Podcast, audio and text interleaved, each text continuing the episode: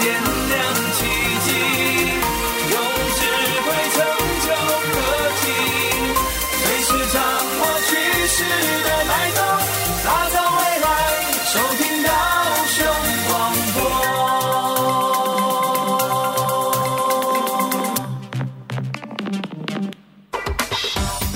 翻转未来科技新想象发展前瞻科技新商机。探讨智慧科技新主题。以创新科技为主轴，整合产业永续发展资源，让科技产业圣火从高雄起跑。欢迎收听《南方科技城》，本节目由高雄广播电台与国立高雄科技大学产学营运处合作直播。各位收音机旁的听众朋友以及脸书前面的观众朋友，大家好，欢迎收听南方科技城节目，我是国立国立高雄科技大学的蔡匡忠。我们在这个节目当中呢，好，我们今天是第四集，好，在节目当中我会跟大家大家来分享我们科技新知以及产业的脉动。好，我们对科技新知其实常常。有的时候了解，有时候不太了解。好，我们对很多这个报纸上讲的产业的脉动呢，可能很好奇。好，但是我们也常常不知其所以然。好，所以在这个节目当中呢，我们就会邀请产官学一起来跟大家聊一聊每一个产业，好，它的未来的发展方向，还有它的甘苦谈。好，我们在一月跟二月呢。我们主要的主题哈，就是想到高雄，你会想到什么样的产业？好，或者想到什么样的公司？好，我们在之前的节目当中呢，已经谈谈到这个中钢啊、台船啊，还有石化业。我们今天要谈什么呢？我们今天要来谈谈高雄的渔业。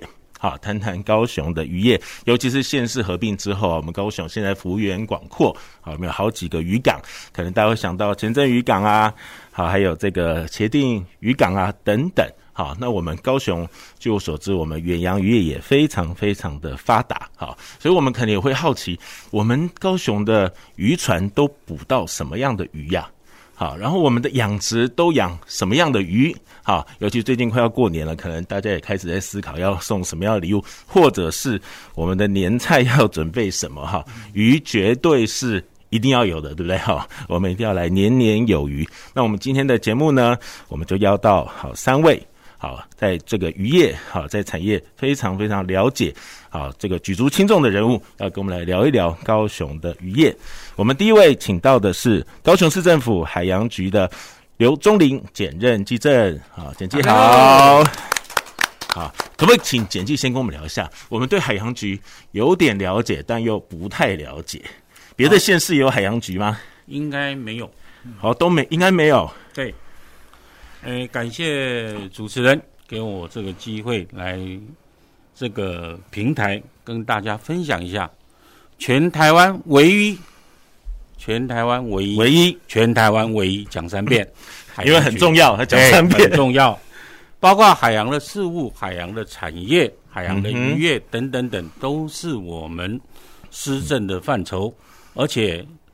以高雄来对外宣称有八个字，如何来行销高雄？嗯哼，山海一家，河海共舞，就是山跟海一家亲，河跟海婆沙起舞，所以这一定会是有山港、渔港、好工业港，还有军港，四港合一。是，所以尤其是在南台湾早期，就是靠从高雄发航，然后前进。三大洋，所以高雄是基地，远洋渔业。对，不是基隆，高雄。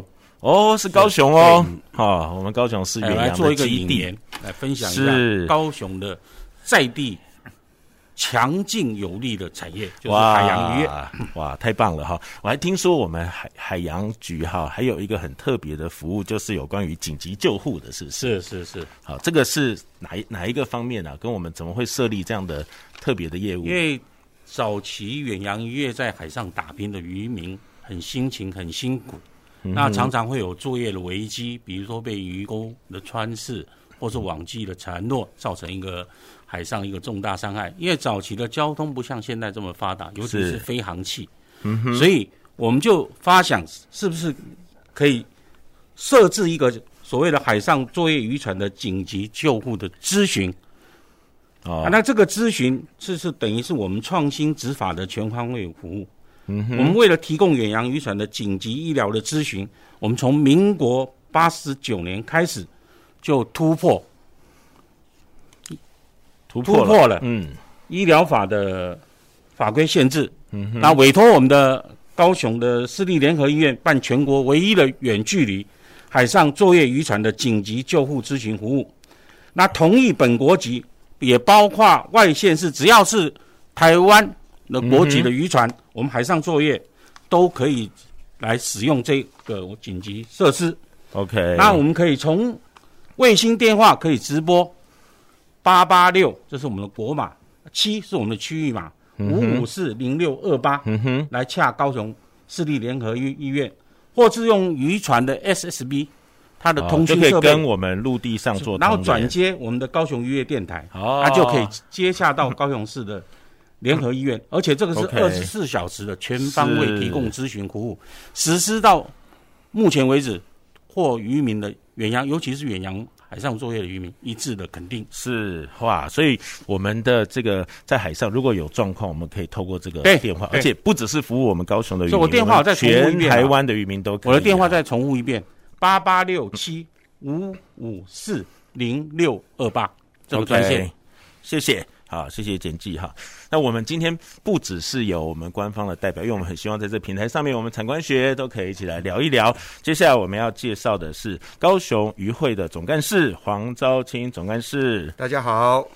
好，我知道总干事其实不只是现在是渔会的总干事，之前有担任过远洋尾鱼工会的总干事，还有水产协会的秘书长。是啊，总之所有水产的不用了解啊，哈。我这辈我这辈子好像都跟那个三点水都离不开。好，我们对渔业其实这个当然生活息息相关了，我们都吃海产哈。但是我们高雄渔业可不可以请？总干事帮我们介绍一下，我们渔业有哪些范畴？嗯、然后我们最好就是我们都捕哪些鱼呀、啊？呃，其实刚刚主持人说到一个重点哈，高雄市的幅员非常的广阔，嗯、那所以呃，高雄的这个渔业渔业的这个种类别哈也非常非常的多。那就以高雄市为例哈，是全台湾省渔会最多的一个、哦、这个这个直辖市哈。我们、嗯、呃从南部开始算起，有林园。小港、高雄区渔会，然后呢，接下来有新达港、紫关，然后弥陀，还有这个。安啊，那个那个永安，总共有七个渔会，七个渔会，这个都是我们会去买海鲜的地方。是，所以说哈，这个是我们非常呃高雄呃引以为傲的这个地方。是。那有这么多渔会，也也代表了我们有很多的不同种类别的这样的一个渔业别哈，包括了我们有这个沿近海的这个渔业，好像这个我们经常会去紫官区渔会那边哈买这种沿近海的渔货，然后永安啊、弥陀啊那边呃有很多的这个养殖，包括石斑鱼啦。摸阿鱼啦哈，这些养殖渔业是。那还有最重要的是我们的这个远洋渔业，呃，全球数一数二的远洋渔业就在我们高雄前镇渔港。哦，我们的远洋渔业是全世界数一数二。是，呃，光是前镇渔港的话，就可以数出三样哈。目前有三大这个世界前茅的渔业哦，啊，包括了大型尖尾围网渔业。还有这个秋刀鱼兼营这个鱿鱼呃鱿鱼兼营秋刀鱼棒寿网的渔业，那另外还有这个超低温跟一般的盐绳钓的这样的一个渔业，呃，几乎都是世界前茅。哦，刚讲到有一些这个专有术语，有一些专有名词哈。所以我我刚听到就是看起来像这个秋刀鱼。鮪鱼是好，还有鱿鱼，鱿鱼对，这三个都是远洋渔业去帮我们。还有做罐头的煎鱼也是啊，煎鱼。远洋跟这个近海这些东西会要怎么去区分？呃，基本上只要离开了我们的经济海域，就两百海里以外的话，那个就是属于远洋的。那现在因为我们的远洋三法已经这个定定了之后，就是你要从事在这个经济海域以外，就是公海还有他国这个经济水域的作业的话。嗯就要先事先登记，所以它现在远洋渔业就变成是一个采登记制的样的一个渔渔业。是，那我们高雄的这个渔船远洋最远会到哪里啊？哦，最远的话，乌拉圭地中海就是我们呃，大家听众朋友大概普遍如果想象那个地图有三大洋的话，嗯、我们从台湾出发的话，你可以散布到世界的三大洋每一个角落都会有。哦，从北纬的这个四十度到南纬的这个四十度。都会有我们的渔船，然后深入到地中海，那甚至到这个福克兰呃这个群岛都有我们的渔船的踪迹。是我查这个网络有一个资讯，我不知道对不对，说我们其实现在的远洋渔船超过一千艘。呃，基本上。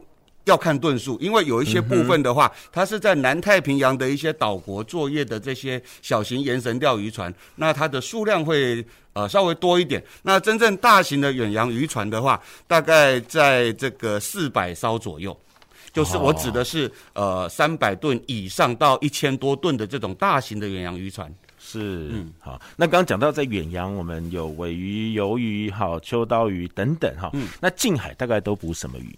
呃，沿近海的话，基本上我们早期哈，呃，其实高雄最早期是以拖网起家的。那但是因为拖网大概需要在陆棚水域作业，所以陆棚就是呃海底斜坡比较平坦的这个地方才可以用拖网这样。但是呃，因为这样的一个语法，说实在是比较呃不这么环保了哈。那所以说呃，近两年来，这这这最近这几十年来，大概就已经都停掉了。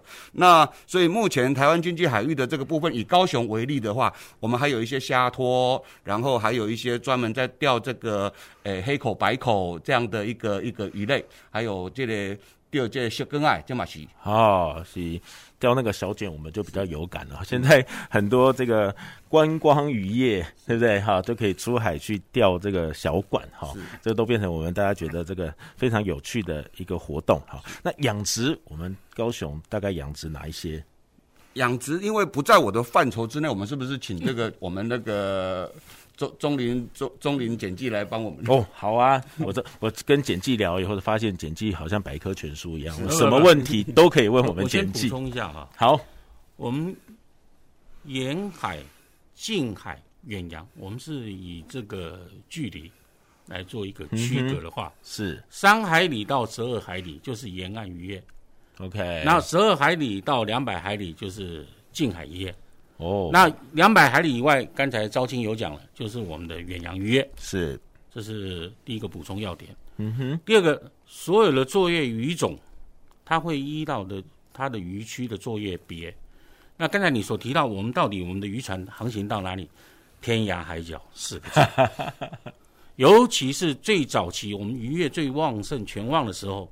我们有六十四个国外渔业基地哦，六十哦六十四个，你就知道我们的辖区范围有多大。嗯哼，哎，早期因为我们外交受限，是几乎全部是靠我们的远洋渔业的渔友打出天下来的，等于是渔业外交。因为一艘船进港以后，它的加油补给、其他等等销售渔货等等，这个整个形成一条产业链。嗯哼，我、哦、那个金额是非常巨大的。尤其是早期民国五零年代、六零年代，啊，民国五零年代我们就有公船、母船哦，一艘作业船去作业，年代的加工品都出来，那是叫叫海力公司，那就称早期称为台南帮。嗯哼，我们跟人家渔业合作就在阿拉斯加，跟美国阿拉斯加也很早，民国五零年代哦，哦，所以台湾渔业不得了哎，是。刚才昭清有讲到，我稍微补充的就是说，产业全世界数一数二。我们超低温，超低温渔获可能听众朋友大概不太了解。嗯哼，传统的尾钓鱼渔获，它仅是抓上来以后就去鳃、去肚，就冰藏或透过阿摩尼亚冻藏。超低温不是，超低温你抓上来以后，你必须要第一个放血的处理，去鳃去肚是标准的作业，但是你要经过放血，通中枢神经，放到放血筒，然后。极冷，为什么要极冷？把鱼的体温放在零度，你这样急冻之后，皮肤才不会裂开。所以再加极冷，再急冻以后，再做一个程序叫包冰，这才是一个完整的作业。啊，这个鱼获的产生的结果是怎样？就跟你将来在食用的时候，跟你在海里面抓的时候，鲜度、味觉一模一样。哦，我我其实这就是超低温，所以一般听众可能不太了解啊。我听简记讲，其实我还蛮有感的，因为我记得以前常常我们吃到冷冻的鱼哈，其实口感都有差。可是我觉得这几年那个口感越来越新，感觉哦，好像刚补上来一样。应该就是这个超低温，超低温，对不对？因为它的冷媒不是传统的阿莫尼亚，它是，是早期是用 R 六六，就是氟利弄，是它可以瞬间把它的温度拉到零下五十，保持它的原汁原味。哦，啊，像我们的透墨船。就是传统尾钓船，嗯哼，就是超低温尾延伸钓的超低温跟传统尾钓船。是，那传统尾钓船里面，就说我们刚才招金有讲的，因为犹太人不吃红肉，吃白肉，尾鱼回游性的鱼类几乎都红肉鱼，只有长鳍尾 longfin tuna 是属于白肉鱼，嗯，就是做海底鸡罐头的，是。我们世界第一嘞。所以你应该深呼吸一下，你要觉得很骄傲。对啊，我今天世界第一。哦，我今天发现我们高雄也有好多世界这个世界第一，或至少是世界前茅的哈。我们的这个远洋渔业的产量哈、产值啊，刚刚讲我们所走的这个，真的刚像简记说，我们走到天涯海角。不，天涯海角我们讲起来很浪漫，但是我觉得渔民会应该很辛苦。实际上就是这样，实际上就是这样子。好，非常非常。那我们的养殖渔业也不遑多让。嗯哼，我们创造的龙胆石斑。我们的龙虎斑，我们的青斑，是我们的鲈鱼，我们的四目鱼，都是我们的高雄的骄傲。是，那我们的量产也是台湾来讲啊，也是数一数二的。哦，尤其快过年或是对有任何，所以一般人家说吃鱼吃龙虎斑就等于是龙凤呈祥嘛。哇，所以龙虎斑去清蒸名称，清蒸以后。日语有一句话叫“塞扣欧一系”，就是龙虎斑哦，真的哈、哦。对，包括大陆一样，他是把我们龙虎斑当当成出菜的首位的。是，年年有余，年菜绝对有龙虎斑。是，还说其他的或者其他的石斑。哦，而且龙龙胆斑是什么？龙胆斑就是日本不是相扑吗？嗯哼，相扑不是要力量要大吗？对，就靠龙胆石斑。所以龙胆石斑是很久以前就有的石斑。我们把它串养出来，我们把它繁殖出来的。哦。因为我早期就只听到石斑，后来听到龙胆石斑。你现在看到我体格，龙胆石石斑就跟我体格一样，肥肥壮壮的，可以给出水，也有尾鱼肚还是什么？可以给出水，石斑肚。它那个胶质特别厚，尤其是产后，妇女朋友的产后很重要。食疗龙胆石斑，塞口一系蓝波丸，龙胆最好。是，当然每个石斑都不错啊，只要我们高雄所量产的养殖各类鱼种。嗯哼，都是塞扣一系的。是啊，有石斑还有什么鱼？有石斑，有四目鱼，有鲈鱼。啊，石目鱼，这个都是我们很常见到的鱼哈。所谓的鯛哦，台湾鯛，台湾鯛，台湾鯛。哎，台湾鯛生鱼片下下叫，哎，销售的很好，是是哇。不过刚讲到我们这个到天涯海角，我们刚讲几海里几海里，我们可能不一定太有 sense 啊。虽然我们知道一海里，刚刚我特别请教姐姐是一点八七五公里，但是。我们如果我说我们有时候有朋友啊，这个好，或者是这个邻居啊，哈，从事渔业的哈，通常去远洋渔业大概一次要去多久啊？我这样子说好了哈，如果我们对这个距离跟这个没有太大的这个概念的话哈，嗯，我们的鱿鱼船呃从高雄出发，嗯，要去它捕鱼的地方是这样子，要光是航程要开四十五天。哦，是 underway 哦，直航哦，underway 直航，直航。那所以说，大概就可以知道，这四十五天里面，它就不断的就是在航行，它要到那个先从这个台湾出发，然后绕过马六甲海峡，到了印度洋之后，再到大西洋的开普敦，然后再绕过去之后，再到这个福克兰群岛。哇！所以光是单趟就要四十五天，来回啊回来再四十五天，这样就等于几乎就三个月不见了。那但是他只能够在那边作业两到三个月，这样子半年就不见了。哇！所以我们、嗯、啊以后吃到鱿鱼要特别感恩一下，那 个都是花至少半年的时间哈才可以。那还有一般的远洋渔船的话，像刚刚这个简记所说的这种超低温啊，或者是延绳钓的渔船、嗯，它基本上它在海上的作业时间大概是一年。啊，就是整整一年这样的一个时间，那时间大概一年到了之后，进港来做一些整补啊，还有船舶的这个维护跟保养这样的一个工作。是哇，我们渔业真的呃，我们真的平常都吃海鲜啊。有一句话说，不知那个谁知盘中餐，粒粒皆辛苦。我们今天也要改变一下哈，我们盘中的鱼也是这个，我们真的很辛苦，条条皆辛苦。好，刚才有不容易。我们这个渔渔业的四大类哦，我们年产量是五十一点二万公吨，我们的产值目前的哈，嗯哼，是三百零四亿，全国第一。哦，所以我们高雄绝对是全国渔业的重中之重。对，哇，所以我们真的想到高雄，想到渔业，我们高雄人可以挺起胸膛哈。招青特别有强调说，我们的游钓渔船呐，是游钓渔船，它量产的就是阿根廷的 Elexio。其实吃现在时时下一些爱美的女性最喜欢要减肥，其实鱿鱼是最好的减肥佳品，因为它的脂肪率不到百分之一。OK，哦，没有，我本来就觉得鱼是一个非常好的蛋白质的，对，很好来源哈，它不到百分之一，真的。所以刚才昭清有讲，我们跑水路，这个台语叫招追龙，航行到作业区，这个作业区的这这个航行就衍生了很多所谓的船上的一些休闲打发船老船长的故事就出来了。嗯哼，哎，包括鱼类渔业方面的顺口溜啊，或等下等下会。然后就时间我们最后哎，我们会秀一段，哎，简记来帮我们顺口溜一下。跑船的时候就会这样，所以很多事情就会出来了。感谢感谢哈，我们期间还有第三位来宾，我们把晾在旁边有点久哈。我们一聊起这个高雄渔业，就觉得太开心了哈。我们第三位邀请到的是我们国立高雄科技大学海洋事务与产业管理研究所的刘文宏刘所长。大家好，从学界跟这个。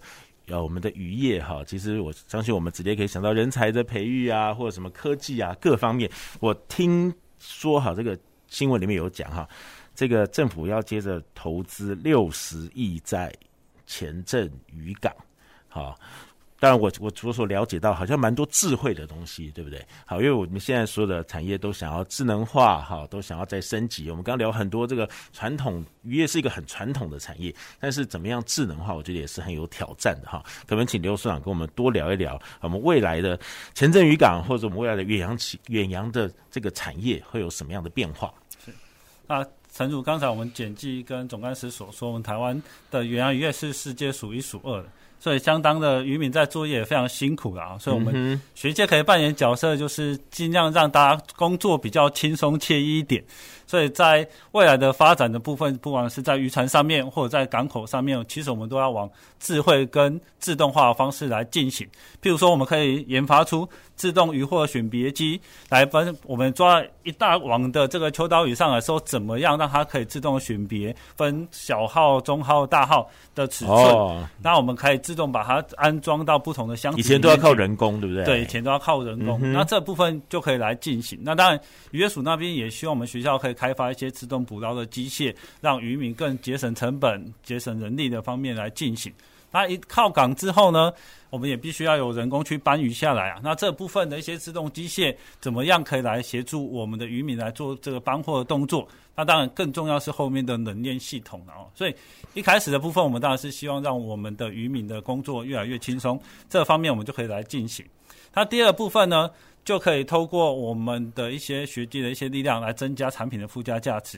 那当然，卫生条件在符合这个渔港哈希普的认证的部分，怎么样协助我们的渔港可以迈向先进？尤其是国外先进国家，不管是丰田，那或者是欧美的一些渔港部分，基本上渔获卫生条件越好，它的这个产品的品质就越高。嗯哼。那大家可以发现，其实。我们的呃秋刀鱼虽然是世界第二了啊，但事实上可以发现，我们在捕捞的那一端的，以整个产业价值链来看的话，它的。占的比例可能渔民的部分只占了十二、十五 percent 左右，是相当的低的。所以，我们未来怎么样开发它更加的附加、更加多的附加价值，就是我们要去努力的目标了哈。所以，包括我们的加工端，我们能不能开发出更多的一些加工的产品，让让我们的附加价值可以增加。那另外一部分就是我们在后续的行销端的部分。那尤其趁着这次前镇渔港，那上次也就叫我们这个总干事啊，那为那我们能不能有一个 BTE 的计划？那当然，我们在行销端的部分就是 B to B、B to C，在这部分是不是让我们的渔船的船主可以直接以台湾的部分来让我们变成一个亚洲的渔业的贸易中心，可以卖到整个亚洲去，那甚至是全球的。因为我们的渔获抓完之后，基本上都会在国外卸鱼，或者是进入到日本市场，尤其是尾鱼就会进入到日本丰田。那我们这么好的渔业的素材就在我们台湾的手上，那基本上台湾应该好好利用这个。这个原料部分来做后续的附加价值的开发，那甚至是后续的这个销售通路来走，那因为它可以创造更多的产业价值点。我们还有百分之八十五它是没有被开发的，所以透过这次的改建，我们 maybe 可以来完成这个亚洲的渔业贸易中心的一个想法。那当然。我们这前镇渔港的部分，基本上也是我们远洋渔业开发很久的一个基地，它也拥有相当多的文化跟旅游的价值。那当然，这个部分也是在这六十亿的计划里面，其实我们书里面跟我们区议会都很用心，还有我们海洋局都很用心来做规划，怎么样串起这个观光旅游？它游客来的时候可以同时了解我们开发出来的这样的一个产品跟我们的渔业的它的价值。那当然，渔业有更多的，它是在外交上面，我们可以从透过这样的方式，可以行销我们的渔业的一个重要性。那最后一个部分，当然就是现在是五 G 时代来临嘛，吼，所以怎么样透过这种。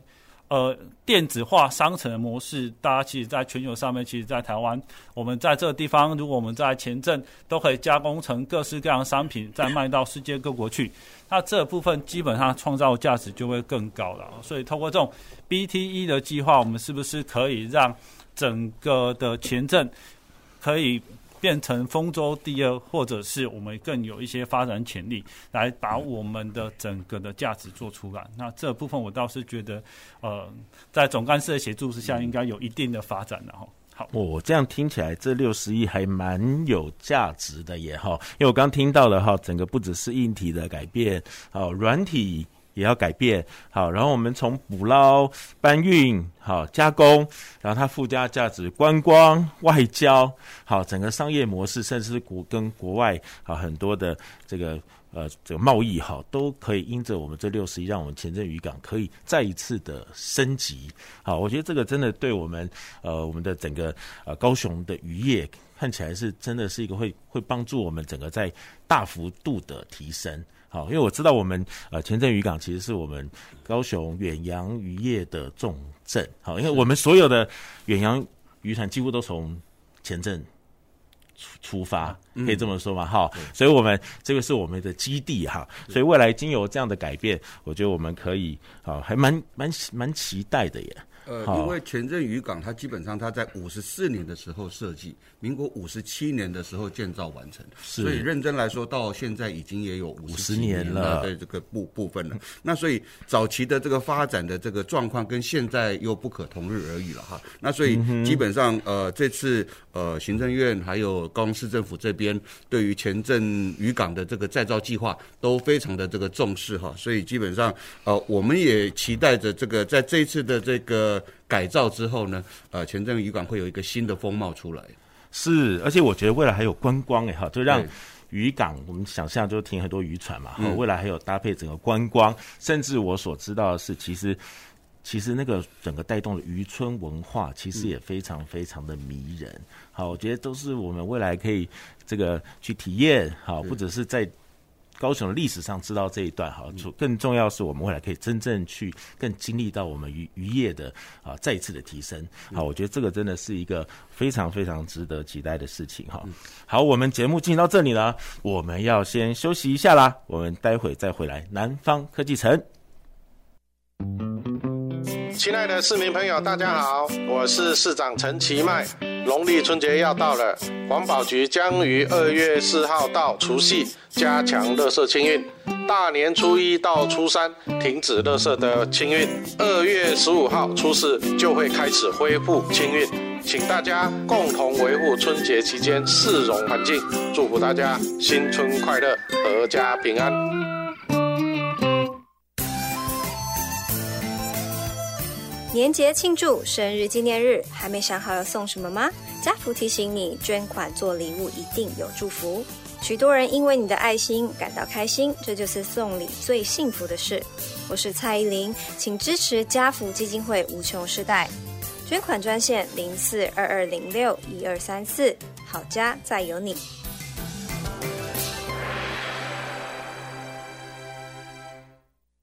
守交通规则就能够平安出入家门吗？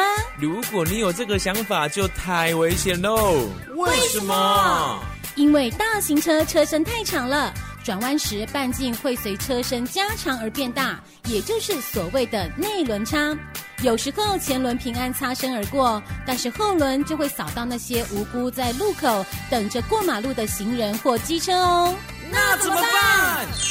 行人穿越道路时，请勿站立在交叉路口范围内，以免大型车转弯时造成车辆后轮碾压。大型车驾驶人座位较高，驾驶人视野易受车体阻挡，死角范围比一般车还要大。因此，机慢车行人在路上看见大型车，应小心回避，不争道抢快。高雄广播电台提醒您：大车视野死角多，转弯半径大，保持安全距离，才能确保人车平安。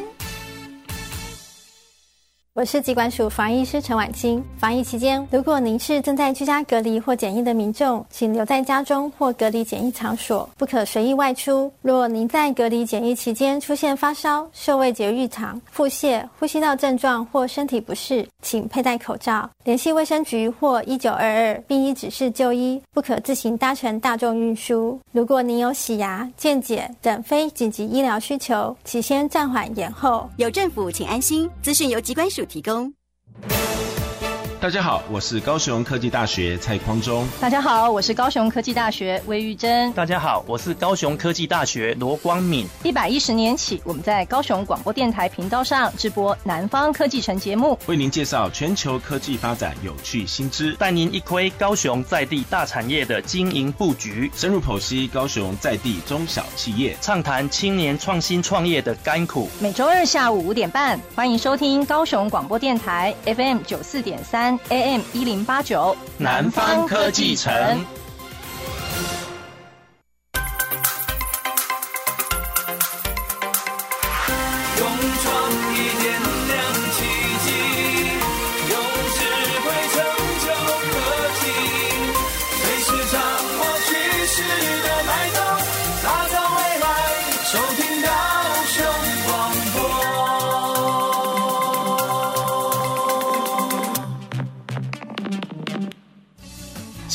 的，未来的。您现在所收听的是提供您最多科技产业新知的南方科技城。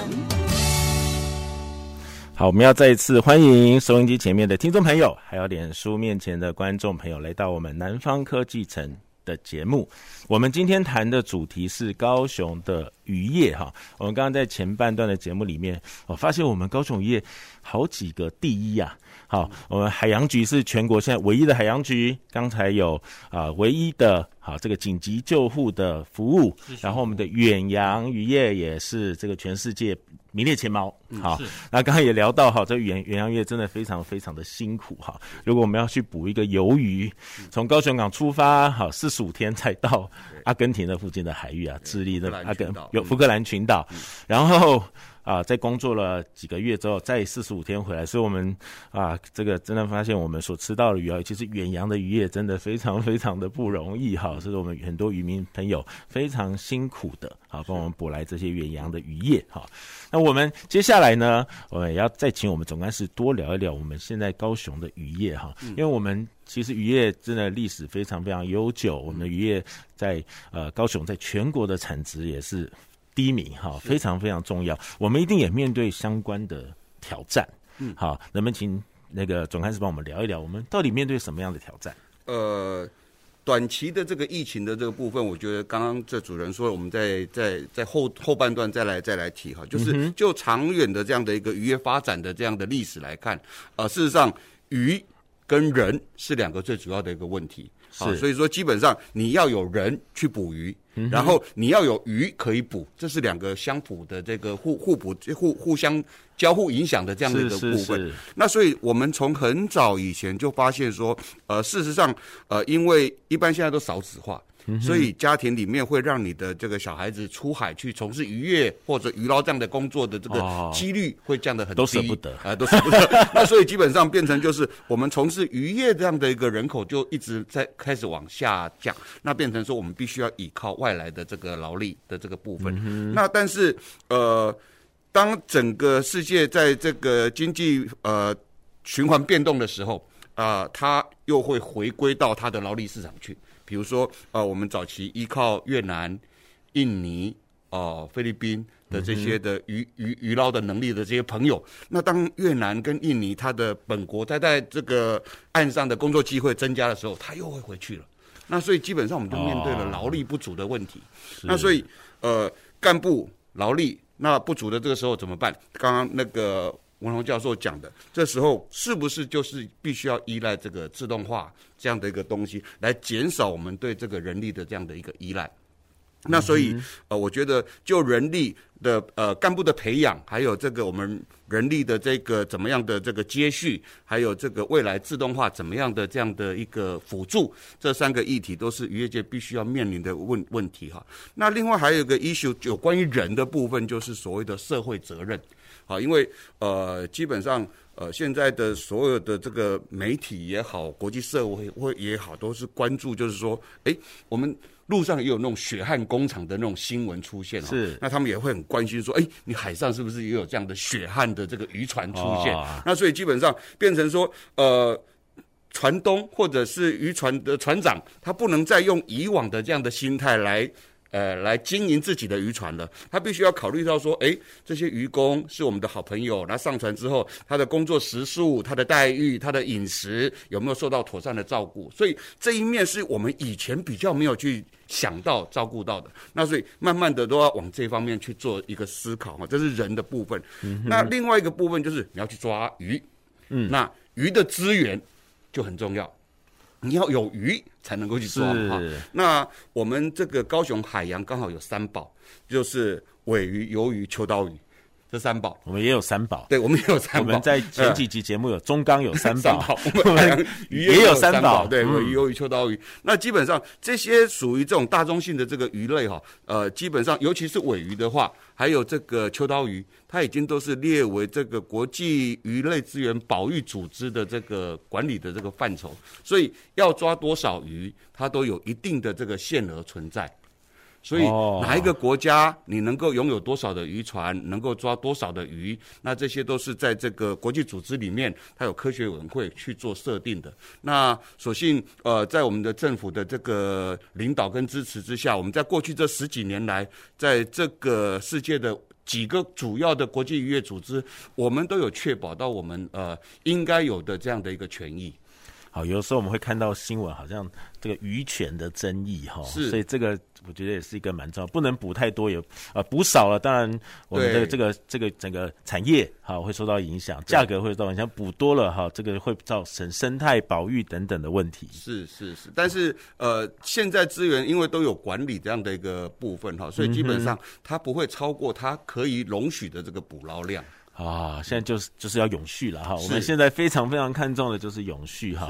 呃，我们今天在做这个产业的节目，其实大家们可以慢慢发现，永续都是我们一个共同的议题哈。不过刚刚总开始谈到那个人力的部分哈，我想特别请教一下刘所长。好，我们从学校，我们要怎么样培养台湾渔业所需要的人，或者是说，呃，因为我觉得刚刚也特别谈到一个点哈，我们这个父母都。不太希望小孩子从事渔业了，但我知道其实现在渔业已经有很不一样的面向。好，现在渔船上面当然还是辛苦啦，但是我我知道现在其实做这个从事渔业，其实赚的好像也还蛮多的哈。可不可以请这个所长多跟我们聊聊，也聊聊我们是不是现在大学怎么跟渔业好，怎么跟渔民有更多更多的合作？是。那呃，刚刚我们有提到是远洋渔业的一些人力的问题。那当然，最重要的部分还是希望把我们的价值创造出来。我们如果给更更好的一些配的话，那当然学生上船的意愿就会比较高一点。那同时就是在呃船上的一些居住空间的改善。那其实我们在呃二十年前的时候，在欧盟的渔业补贴部分，他们只补贴甲板以上嘛，哈。那台湾的部分，一直到最近开始都注意到这个议题，那其实我们也开始要慢慢把我们的补贴转向这个比较好的补贴的方式来走。针对的船上的一些保鲜设备啦、居住的空间呐，这些方式来进行改善，才有办法慢慢改善这样的问题。那重点还是要把产业价值链做出来，它才有办法往后走了。那我们最近目前在学校推的，除了在呃捕捞渔业之外，我们还有在做这个养殖渔业的部分啊。那、嗯、尤其是最近大家可以发现，其实台湾有很多的一些绿能加进来的机会，那包括离岸风电也好，或者是太阳能，所以最近。呃，太阳能的部分，我们也可以通透过他们的外资的资金的挹注，让我们的养殖慢慢走向设施型的养殖。什么叫设施型的养殖？设施型养殖就是把它想做是室内养殖场，有这样的方式，它都往成室内养殖场来走。它其实如果往室内养殖场来走的话，很多的环境条件它就可以被控制。譬如说，最近的天气寒冷，大家看到很多的虱目鱼对啊，寒害哈，寒害的问题。那如果它变成一个温室的养殖的情况之下，那在气温的条件它都是可以被控制的。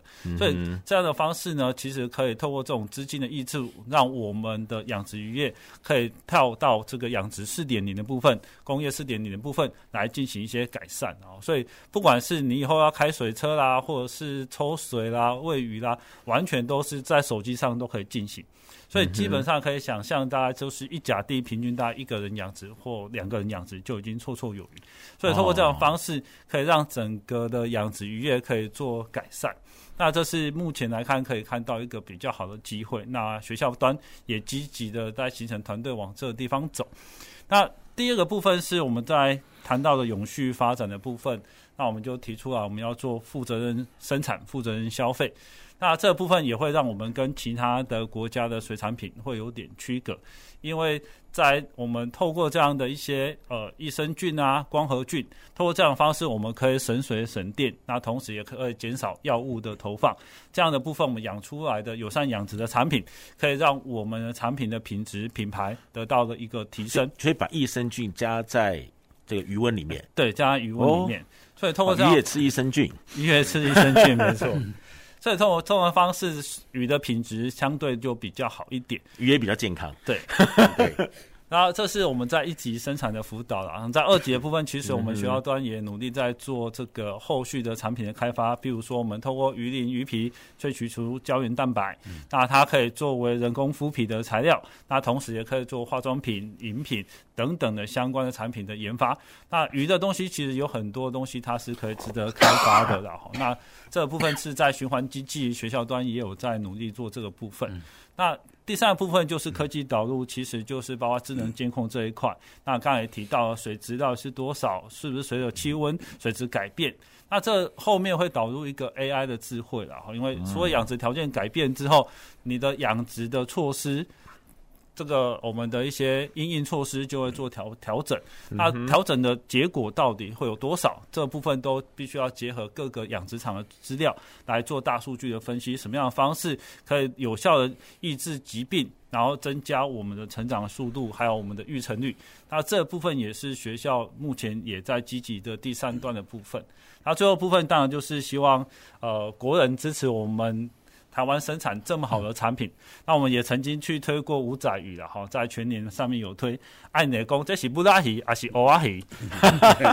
台湾其实竟然都没有人可以了解我们生产出来的五仔鱼，那当然，当然很可惜，都送到大陆去了。所以，台湾的这个生产好的产品，能不能让我们台湾人可以优先的享用，让人民有这个吃鱼的幸福感？这部分应该也是我们要去努力去发展的部分，所以食育教育推广，让我们的国人可以了解我们养殖的环境、养殖的文化、养殖的历史、渔民的辛苦，从这个渔温一直到餐桌的这样的一个过程的介绍，就可以让我们的国家可以慢慢的体会到整个渔业的重要性。那当然更重要的，就会让这些原本养殖家乡的这些渔民的子弟们更了解。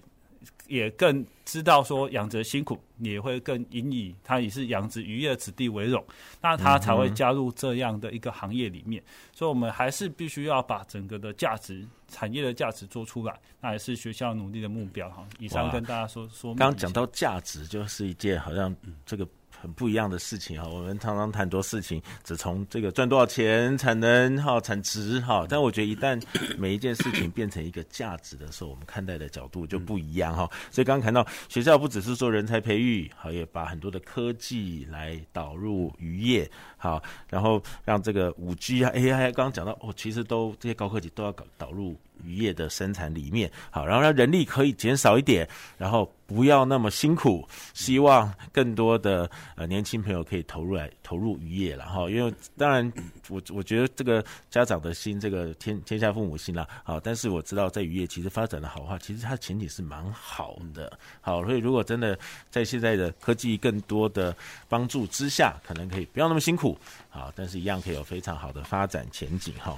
那刚刚讲到食鱼教育，我觉得真的也是很重要，因为我们只会吃鱼，我们不晓得吃鱼其实背后有很多的意涵。好，真的有很多可以告诉我们，好，怎么样来看待渔业，好，这个产业跟价值，哈，真的非常值得我们继续往下做哈。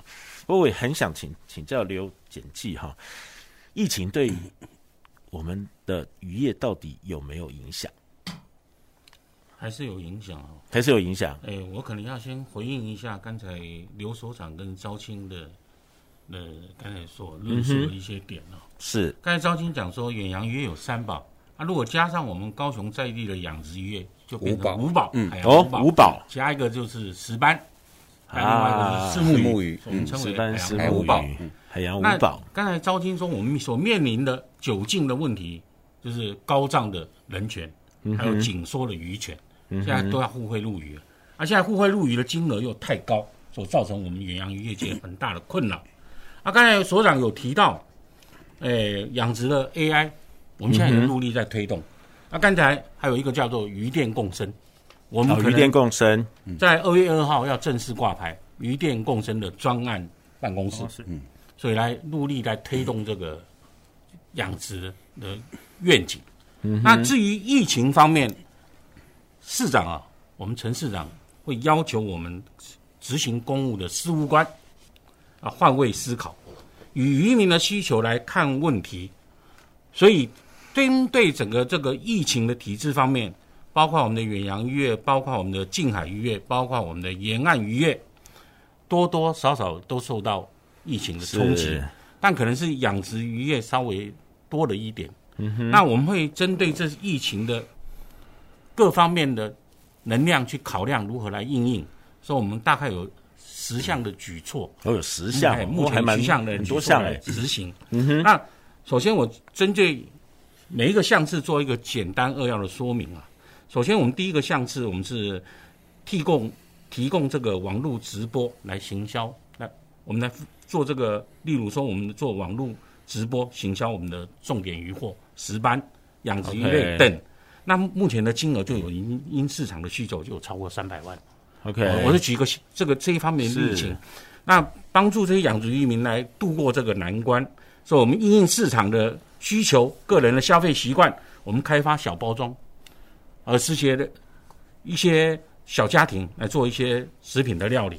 嗯、那接续这一点，这可能是我们的超前部署啊。我们开拓清真认证辅导业者，打开穆斯林的市场。这等于是我们的新蓝海，啊，接续我们的项次里面，我们包括在疫情里面它的形态的转播，我们用国内的运费的补贴跟补助养殖渔民，还有我们加工业者。那现在目前的带动整个销售额也超过了两千万。那我们会盘点整个跟我们签约相关的契约的关系里面，我们。采取减半收取它的租金，啊，减轻海洋相关产业它所受到的冲击，用的减减少这个租金的承受。嗯哼。那我们会辅助渔民做整池、消毒，还有盐养，给输养，避免它集中上市。啊，我们会辅导渔民参加高雄国际食品展以及台北国际食品展，让它的渔获产品的亮度提升。那接续我们辅导各渔会，来配合相关的政策政府部门做一个行销推广的活动。那目前为止，包括四目鱼肚这个单一项，我们就达到新台币一千四百万。哦，哦，以鱼类来讲，单一的鱼肚卖到一千四百万，不得了。嗯哼。啊，接续我们会来用高雄首选，那邮政商城利用这些相关的场馆来行销，让民众在家上网就可以一次搞定我们的。电商，对，电商的方式。啊，接续我们会办美食季，配合一个重点的节庆，我们会办那个美食季。那最后一个项是，我们在今年执行的，因为考虑到龙节那个。市民朋友有会采购年货、年年有余的概念，所以我们一月九号、十号在新竹的 Big City 远东巨城购物中心，以及一月十六号、十七号在高雄汉神巨蛋，我们在做一个很大的推广，就是二零二一高雄海味联结采购季，做一个行销推广。嗯，啊，另外我们市长又特别加码了一项，就针对我们养殖渔业天然灾害保险的加码补助，由渔民必须提拨三分之一，降到变成他只要提拨四分之一，对保险的补助，哦、这一点对渔民来讲很重要。哦，以上是我们大概对疫情的一些相关的补助措施。当然，我们会随时宏观调控，嗯，宏观来调控，看这个疫情的严峻性，我们会做一个适时的来挹注那个政府的活水给予这些渔民朋友。是哇，我刚从这些措施听到有好几个面向哈，比如说我们从这个养殖的部分哈，一级产业啊，一级的角度来看的话，我们协助消毒，好协助这个刚讲到盐养哈，就是是把养殖分成，让它有的不要这个全部一下全部推出来，然后价格崩盘，是像这样子吗？对，而且我们养殖就跟你住楼层一样，哦，这一层这一层就不相抵触了，白虾、石目鱼什么的，嗯、这住高楼大厦的。的概念是一样的，是、哦、单一面积，你可以扩扩充很多的。哦，所以在整个养殖的这个成本上面啊，或整个最后要生产，对，最后要上市，好，其实都可以有一些调配，让渔民的这个整个价值啊、价格哈，可以被确保哈。我另外也看到好几个这个呃行销的方法哈，包括我们有。要办食品展，还要到新竹，好这些部分，好还有透过电商，好就协助我们高雄的渔民，把我们的产品可以真的卖的更好，好，那刚才谈我们还透过小包装等等哈，因为我觉得现在的小家庭。呃居住的形态哈，小家庭的形态哈，有一些小包装。那另外谈到清真认证，我觉得这个也是真的还蛮值得发展。应该是我们首创了。哦，是哈，是高雄市首创，高雄市首创，啊，就是希望我们慢慢这个呃清真认证之后，我们的产品可以卖到清真认证很重要，我们把远洋渔货也带进去了，远洋渔货、大宗渔货、尾鱼、鱿鱼也带进去了。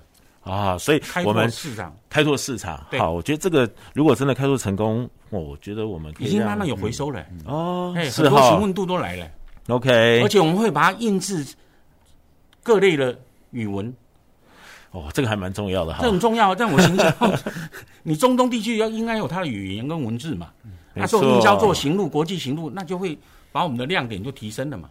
哇，哦，所以我们真的最后可以卖到国外去哈，对，这样整个产值都可以大大提升。那刚才看到从运费有补贴，好，甚至还有一些保险的补贴，对，补助，好，都希望我们可以减少我们的渔民朋友在面对疫情的这个冲击哈，看看可不可以这个帮我们的减少再损这个。可以更少一些哈。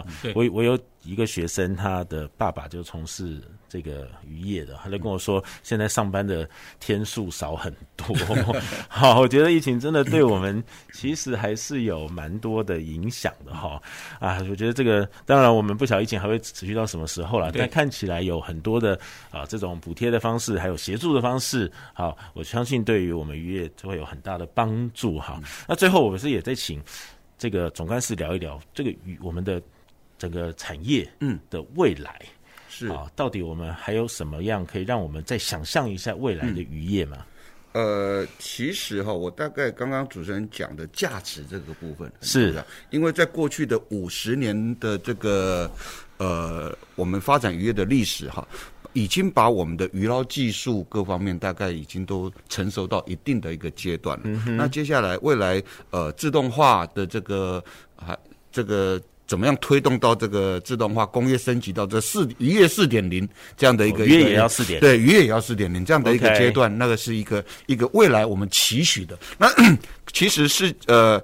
我们有一些渔业的种类别，我们刚刚都讲尾呃鱿鱼啊、尾鱼啊、秋刀鱼。那事实上，我们有一个世界第一的很棒的一个渔业，叫做大型尖尾围网。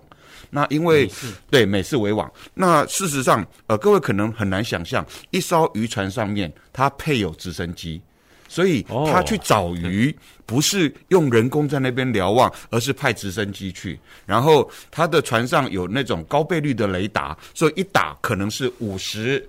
呃，二十公里、三十公里那么远的这个部分，看到有什么样的一个一个一个海海里面有没有什么样的鱼群？好，那所以呃，再加上它的这个生活空间啊、呃，也相当的这个舒适，然后每一两个月就可以进到这个国外基地港口去做这个卸鱼这样的一个动作，所以事实上有很多高科技的这样的一个。一个渔业的这样的这个部分，已经在我们的渔业里面呃成型很久了。那但是我们现在未来想要做的，就是要让它这个更普及化，是每一样渔业都能够往自动化、往省人力、往这个科技化去。高科技。对，那刚刚讲呃，由于那边有选别机这样的一个一个一个一个事情，那事实上延伸掉的话，我们就有一个所谓的渔场预测。啊，因为茫茫大海，它跟我们一般在陆地上不一样。我们今天可以看到台北一零一在那里，可以看到高雄世贸在那边，那是因为我们有标的物，对，所以我们可以看得出来它是东西南北的方向。但是在海上的话，完全没有，而且这个三 D 的一个概念，它是在水里面几公尺深，哪里有鱼，完全不知道。所以这个渔场的预测，就一来能够减少你这个寻找鱼群的这样的一个一个成本。那而且呢，也能够很容易的达到我们这个节能、省能、效率的这样的一个境界，这是我们未来想要做的哦。所以未来的渔业会更高科技，是好跟我们想象这个比较多人力的，可以慢慢人力减少，科技导入更多，然后、价值再提升哈。是。那最后嘞，我们刚才简记有说要帮我们来一段顺口溜嘛哈，所以请简记来这个让我们来了解一下我们高雄渔业的顺口溜是什么。好。谢谢主持人给我这个机会来帮我们渔民促销渔获哦，哎，这有跟鱼有关系。好，来听我讲了啊。好，俗语咧讲，食多爱食虎利亚多，看下你食酒配猪多，因为食鱼盖好工，经鱼都爱有撇波，食肉都爱食瘦肉，因为瘦肉 EPA 上盖悬，DHA 上盖好，所以。食伊会当食出女性的美丽，像亲像咱制作人共款，水当当亲像一蕊花，搁盖高尚，会当食出咱男性的气魄，像主持人共款，四十岁搁一尾正港的外形，会当食出咱春风少年遐，头好壮壮，未来考试拢会当得状元。大家食甲亲像卡瓦萨奇共款，吹了李亚莎下下叫，说毋忙。听众朋友，请你天天吃鱼，和你年年有余。大家阖家平安，大赚钱，破发吹了。哦，哇，吃鱼好处多多啊！哈，我们马上最重要是 EPA 跟 DHA 啊，这个这个鱼肉里面的好低脂肪、高营养价值、高营养价值，而且高贵而不贵。现在吃鱼正是时候，嗯，赶快去买吧。然后又有美容的效果，对，你看看制作人多漂亮，一定是天天吃鱼多啊。我们这个这个简记一直讲，我我只有我们看得到制作人，我们的听众跟观众，制作人几个字去形容：人美心美，气质超美。谢谢谢谢，有空来这边看他啊。这个大家有有时间的话，可以多收听高雄广播电台节目，就可以看到听到。我们美丽的制作人啊，有非常好的节目哈。其实刚才提到高科技的作业，包括我们尾超低温尾钓，包括我们的秋刀鱼棒寿网，包括我们的。美式尖尾围网都是高科技的，嗯哼，是啊，它高科技的程度让你无法想象。是我谢很谢谢简记，简记是我们最好的行销代言人。围网船上有甲骨洗，你知道吗？可以三温暖，你晓得吗？啊，所以现在渔船的这个很好了，环境也非常非常不一样了哈。我们今天就要在简记的顺口溜之后，我们的节目要进行到这里了哈。这渔业真的是，呃，这个对我们的民生啊非常非常的重要。好，我们也谢谢各位听众朋友、观众朋友的收听跟收看。我们在下一期的节目呢，我们要来谈谈农业哈，那我们都种什么样的作物？好，我们前瞻的科技的未来的南方科技城，下周二同一时间我们空中再会，拜拜拜拜。南方科技城节目由高雄广播电台与国立高雄科技大学产学营运处合作直播，感谢您的收听。